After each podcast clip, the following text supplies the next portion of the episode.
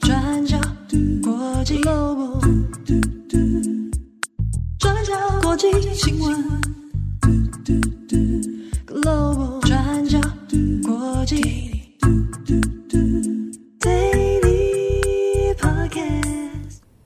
Hello，大家好，欢迎收听 UDN Global 转角国际 Daily Podcast 新闻，我是编辑七号，我是编辑木仪。今天是二零二三年二月二十四号，星期五。好，那今天二月二十四号就是乌俄战争的一年了哦。那今天的 daily 呢，我们会稍微扫一下各家外媒，我们挑选几家报纸哦，他们在做这一天的报道的时候，那怎么样做它的大标题选择啊？它的图片，那它的主题又是些什么？那在谈这个乌俄战争之前呢，我们这边先简单来带大家看一下一则国际新闻。那在昨天深夜到今天早上。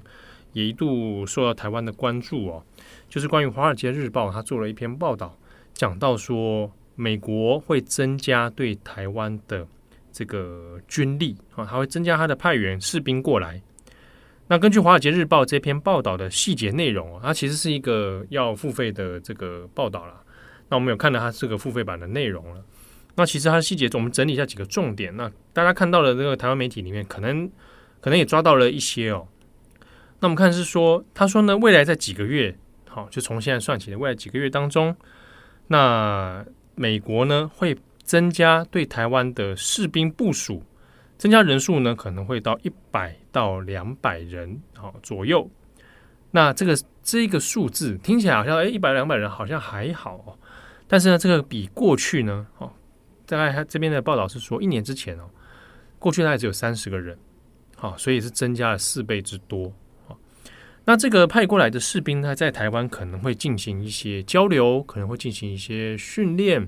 那在报道里面有特别讲到了，当然他是直接要面对的是台海战争之下的一些战略部署。好，那如果因应这个中共如果要打过来的话，好，那美军这边可以做怎么样的因应？那以及跟台湾的军队怎么样来做配合哦？那这个报道里面有特别有讲到说，除了派士兵过来之外啊，那台湾这边其实也有派军队，啊，派军人到美国来进行受训。那地点是在密西根州的北部。那在这边呢，报道里面是有特别讲到说，它也有包含了，比如说美式军备啊，哦，一些这个武器啊的熟悉啊、操作啊、训练。那这个就可能跟那个现在在乌克兰状况很像哦。那乌克兰有些军人他送到这个英国或美国哪些地方哈，这个美军的基地来做一些受训呢？那这个计划呢？这个交流计划呢，它不是临时才决定的。根据报道里面是说，其实美军在做这个呢，已经有一段时间了。哈，已经它是一个一系列的扩张计划，好，已经有在推行一段时间啊。只是接下来下一个阶段里面，从现在开始到的这个未来几个月里面啊，会增加新的士兵过来。不过呢，有关于这个征兵的这个任务哦，那美国官员是没有针对这个细节做任何的说明。那当然，外界都会想说，那这是因应这个台海局势跟美中的对抗。那美国官方里面则是针对这样的提问是没有做任何假设啊，就是各种可能都有啊。那我们就按照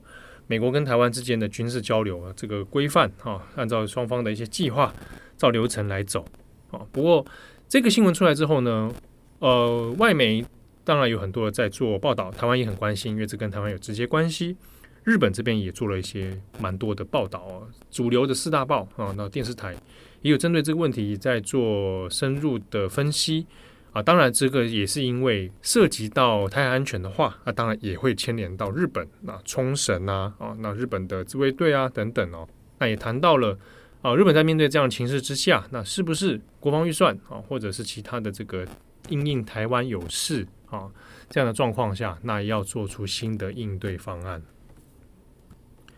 好，那以上是这个关于《华尔街日报》的报道。那下面我们来稍微看一下这个各大媒体的一些乌二相关的新闻。好，截至我们录音的时间是台湾二月二十四号的下午两点。那我们今天可以看到外媒各大报的头条几乎都已经推出了有关俄乌一周年的相关报道或是专题了。那我们先来分享 BBC 的 The Papers 整理的几个最新头条新闻哦。首先是英国《卫报》。The Guardian 的头条是以曾经遭到轰炸，然后目前被俄罗斯当局控制的乌克兰南部城市马利波为报道的核心。那这是一篇篇幅蛮长的报道，标题是 Mariupol: The Ruin of a City。那这篇报道讲述从俄罗斯入侵之前到战争爆发，然后到马利波被俄军控制占领，这整个过程之中发生的一些故事。例如说，去年三月他们被俄军空袭的时候，那医院的医护人员是怎么同时要急救受伤的士兵，然后又要照顾受伤的平民哦？那在混乱当中，有老人、有孩子、有孕妇，那有顺利熬过的，那也有不幸过世的。那俄罗斯当时也空袭了马利波一座剧院，造成数百人丧命。俄罗斯当局也在事后拆除了这座剧院啊，被乌克兰官员谴责说，他们同时要掩盖这个造成重大死亡的事实，来抹去他们的这个罪行、他们的行为。那同时也一并想要抹去乌克兰的文化。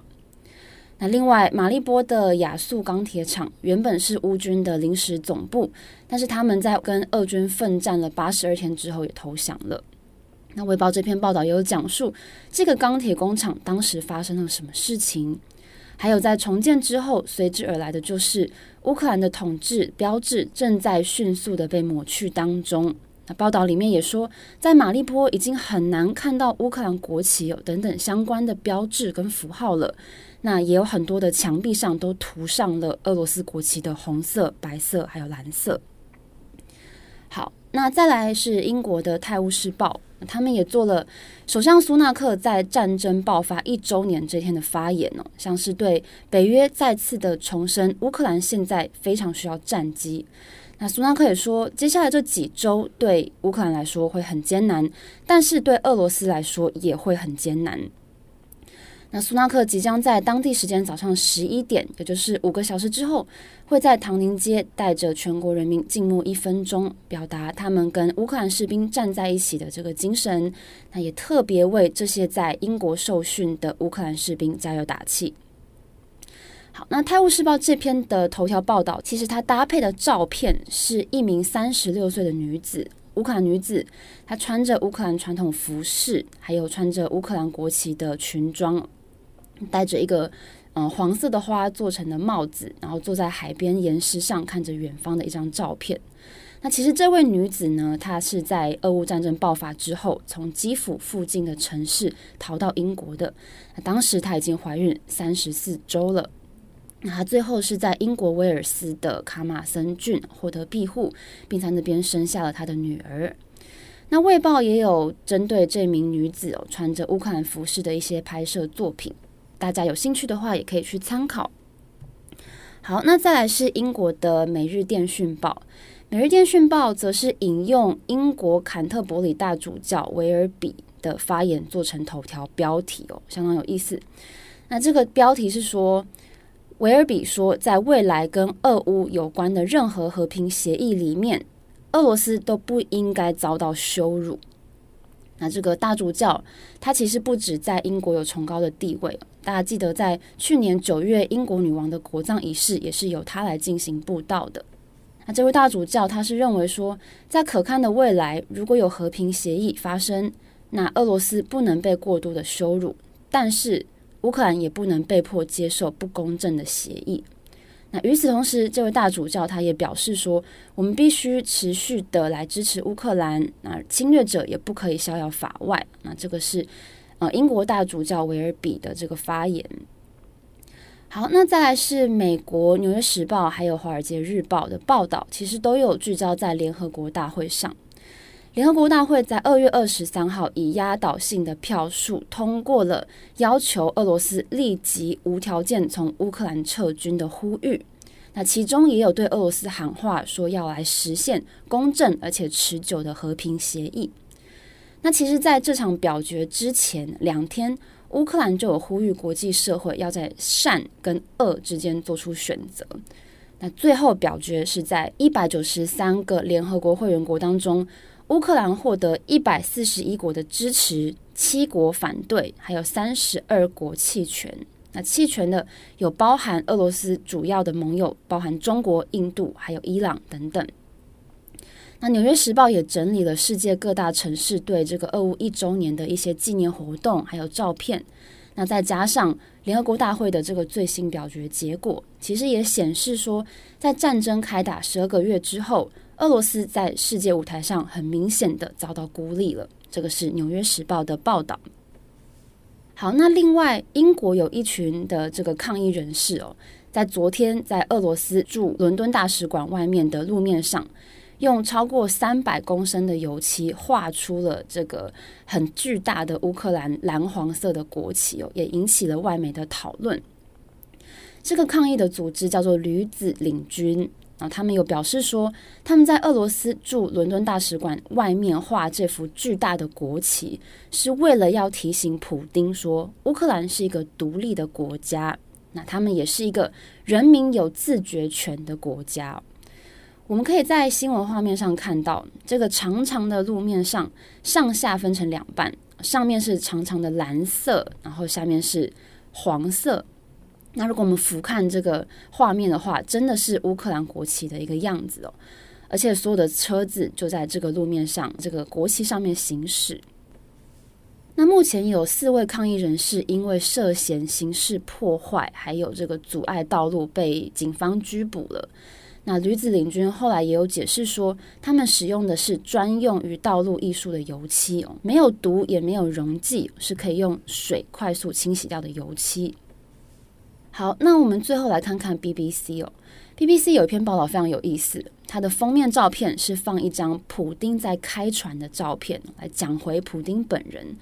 那这篇报道也分析说，普丁他身为俄罗斯总统。他自己可能会怎么看待一年之后现在的局势？还有他在乌克兰下一步的行动可能会是什么？那当然，普丁前几天的国情咨文其实也给大家一些线索，例如说他持续把这场战争归咎在美国还有北约身上，那也把俄罗斯描绘成是一个无辜的一方，那表明说他其实并没有想要撤军的意思，也不想要结束这场跟西方的这场对峙。那另外，从他的发言上面，以及他有用这个彼得大帝还有凯瑟琳二世的比喻，来暗示着他将用尽各种方式来重建俄罗斯帝国。但是这篇报道也说，俄罗斯是不是为这个决定付出了巨大的代价呢？好，那以上就是我们截取了目前至目前为止几个重要的外媒所做的报道。那有兴趣的话，都可以到这些外媒的网站去参考详细的内容。好，我最后稍微补充一下，在今天二十四号乌俄战争一周年的时候，那先前其实外界还有在观察一件事情啊，就是中国在今天要发表一个，嗯，怎么说呢？啊，和平的宣言啊。就是说他提出一些计划，他说看怎么样这件事情要可以怎么样收场哦。那二月二十四号，那这个中国也如期的在早上的时候也发表了一个这个全名叫做《关于政治解决乌克兰危机的中国立场》。好，那看起来是要针对乌克兰的事情发表一个中国的自我立场啊。那这个整个整一个声明里面有十二点哦，但是呢，我们稍微看了一下，就会发现。十二点里面其实大部分是蛮空泛的说法哦，比如说包括呃双方要停火啊，双方要放弃这个冷战的思维，大家要和谈，大家呢要用沟通来解决啊，要用谈判啊，对话谈判是解决乌克兰危机的唯一可行出路。好，那中国愿意在这个地方。啊，为了这件事情来发挥建设性的作用哦。那他还另外讲说，就是不可以使用核武啊，那不可以打核战争啊。在内文中是说，核武器用不得，核战争打不得。好，可是呢，这个声明出来之后，其实也也就如同字面上啊，它其实蛮空泛的。大家都知道要停火啊，那但是呢，他讲出了所谓的要谈判，要怎么谈啊？跟谁谈啊？跟普丁谈有没有用啊？这个东西当然就没有一个具体的解释哦。那不要用核武，不要用核战啊，那不要打核战，这个大家都都明白，大家也都清楚。但是呢，具体上怎么落实啊？是不是要去跟普丁说啊？那这个在中国的生命里面看起来不是很落很具体哦。所以其实嘛，在发出之后，嗯、国际社会对这件事对这个声明的批评，大部分也都是这样啊，就是中国还是有点在兜圈子啊，那就实际的作用上面看不出有一个很积极的作用。那反而是呢，大家在讨论现在的国际架势架构的时候，嗯，比较明显哈，现在西方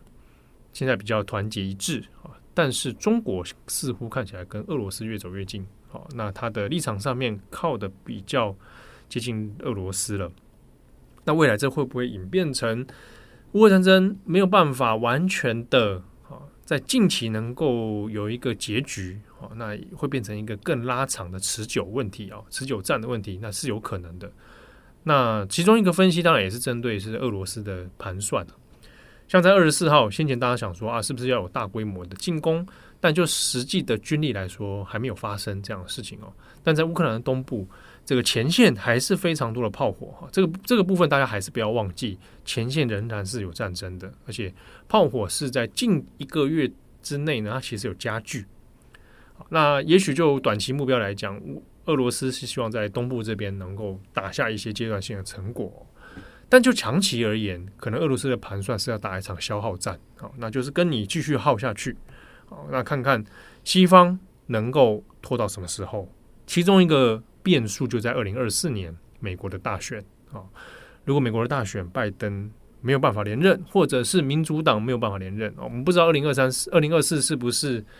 由拜登继续来参选哦，那万一民主党输掉这次的总统大选，换成共和党的话，会不会在援助乌克兰的状况这个问题上面呢，会出现一些变数啊？可能会限缩。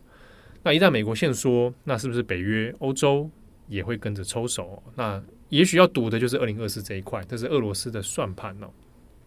那如果最近再去看欧洲的言论，我们刚刚看到很多媒体的报道。啊，它的大标我们都都大概扫一遍了。但如果我们去看，在欧洲里面仍然有一股声音，就是组合派。好，主要派里面希望来透过谈判呢，说跟普丁妥协啊，那来阻止战争啊，这样的声音仍然是存在的。他也可能会是一些知识所谓的知识分子哈，那甚至是政治人物。好，那也许赌的也是这一派的势力，它仍然是存在。那如果万一真的走向所谓谈判妥协的话，那俄罗斯就会在这件事情上面得到一个喘息空间。那这个说不定是在打一个比较长期的算盘了。哈，这是分析之一。好，那以上是今天的 Daily Podcast 新闻。那下个礼拜的连假期间，那 Daily Podcast 就暂时不会更新。不过呢，我们的重磅广播这个礼拜、下个礼拜都会正常更新哦。也跟大家预告，我们这个礼拜要做的是转角游乐器。好，我这个七号跟哲翰的下一集啊，那稍微轻松一点，我们没有要特别再谈这个比较严肃的战争啊，好，国际方面的议题啊，我们要谈的是在游戏这件事情上面啊，如何让大家发生沉迷的心理现象啊，会谈一下关于心流啊 flow 这个心理学的一些概念哦。好，那因应这个乌俄战争的一周年。我们其实这个礼拜都陆续都有出了相关的文章啊，那很多读者应该都有看到了。那今明两天到下个礼拜都还会有一些文章在讨论哦。这个礼拜呢，我们也出了关于音乐界的，由我们的作者王敏儿啊，他本身就是音乐专业，谈音乐界怎么看这个俄罗斯的音乐文化。那以及我们也还有另外一位作者徐小强，那他也谈到了关于什么时候有可能停战，什么时候有可能是一个谈判的时机。或者是到底欧洲的架安全架构是发生什么样的结构性变化哦？那我们今天呢还会有一篇是由国际特色组织哦特别帮我们独家准备的内容，是针对国际特色组织在这一年当中，他们去做了很多关于人权的调查报道。那这个报告里面呢，还包括了在俄罗斯内部的人，反战人士。我们在一年前还有看到有人在新闻上面去反战啊，有人透过什么样的方式拒绝这场战争，希望普京停手。那有一些反战人士，他们后来的处境是什么一回事，以及现在俄罗斯社会怎么看这件事情哦？那我们在这个网站上面会有这一篇由国际特赦组织特别准备的独家报道。那我们还有一篇是专访，对。是由我们的作者洪世汉，他专访了一位波兰的报道文学作家，叫做沙布尔夫斯基哦。那他最近出了一本书，叫做《克里姆林宫的餐桌》。沙普尔夫斯基呢，哎，大家之前听中广广播的人，哈，可能会记得，因为郑红跟我们做了一集独裁者的主厨啊，那本书在台湾还没出中文版的时候，我们先做了一集重磅一页书，后来台湾马上就出了，就是未曾出版的。那作者沙普尔夫斯基他的作品在台湾很受欢迎哦，还有包括跳舞的熊啊，然后独裁者的主厨，那以及现在最新的这一本是克里姆林宫的餐桌，在今年的国际书展，沙布尔夫斯基有亲自来到台湾啊，那还有出席了很多的这个讲座啊。那他的编辑呢？这个洪世汉那就有做了专访哦。那在这专访里面，我们今天有非常精彩的文章哦，会刊登在网站上面，也可以谈到，哎，他都做这个政治跟饮食啊，独裁独裁者的这些故事，非常适合大众阅读。而且在这些故事里面，又透露出很多这种，呃，像是呃，我们这这一次要谈的是克里姆林宫的餐桌嘛，啊，那这本书又讲到了很多俄罗斯的历史。那也包括了普丁本人跟他的爷爷。先前我们网站上有做了一个书斋哦，那这次我要谈的是作者本人的专访，那也相当精彩，也特别适合在这个乌俄战争的一周年之际，那以及呃台湾下个礼拜有这个是二二八的纪念日，好，那沙博尔夫斯基特别强调，他一直以来的写作内容都包括是关于威权统治，嗯，啊，威权统治、威权独裁者这些东西，并没有从人类历史完全的消失。它会不断的转身，嗯，不断的出现在我们的社会当中。即便到现在啊，已经二零二三年了，我们生活当中政治的环境里面，全球的局势都还有威权的幽灵存在。好，所以这篇文章很精彩，欢迎大家来参考。好，那感谢大家的收听，祝福大家有一个美好的周末。我是编辑七号，我是编辑木仪，我们下次见喽，拜拜，拜拜。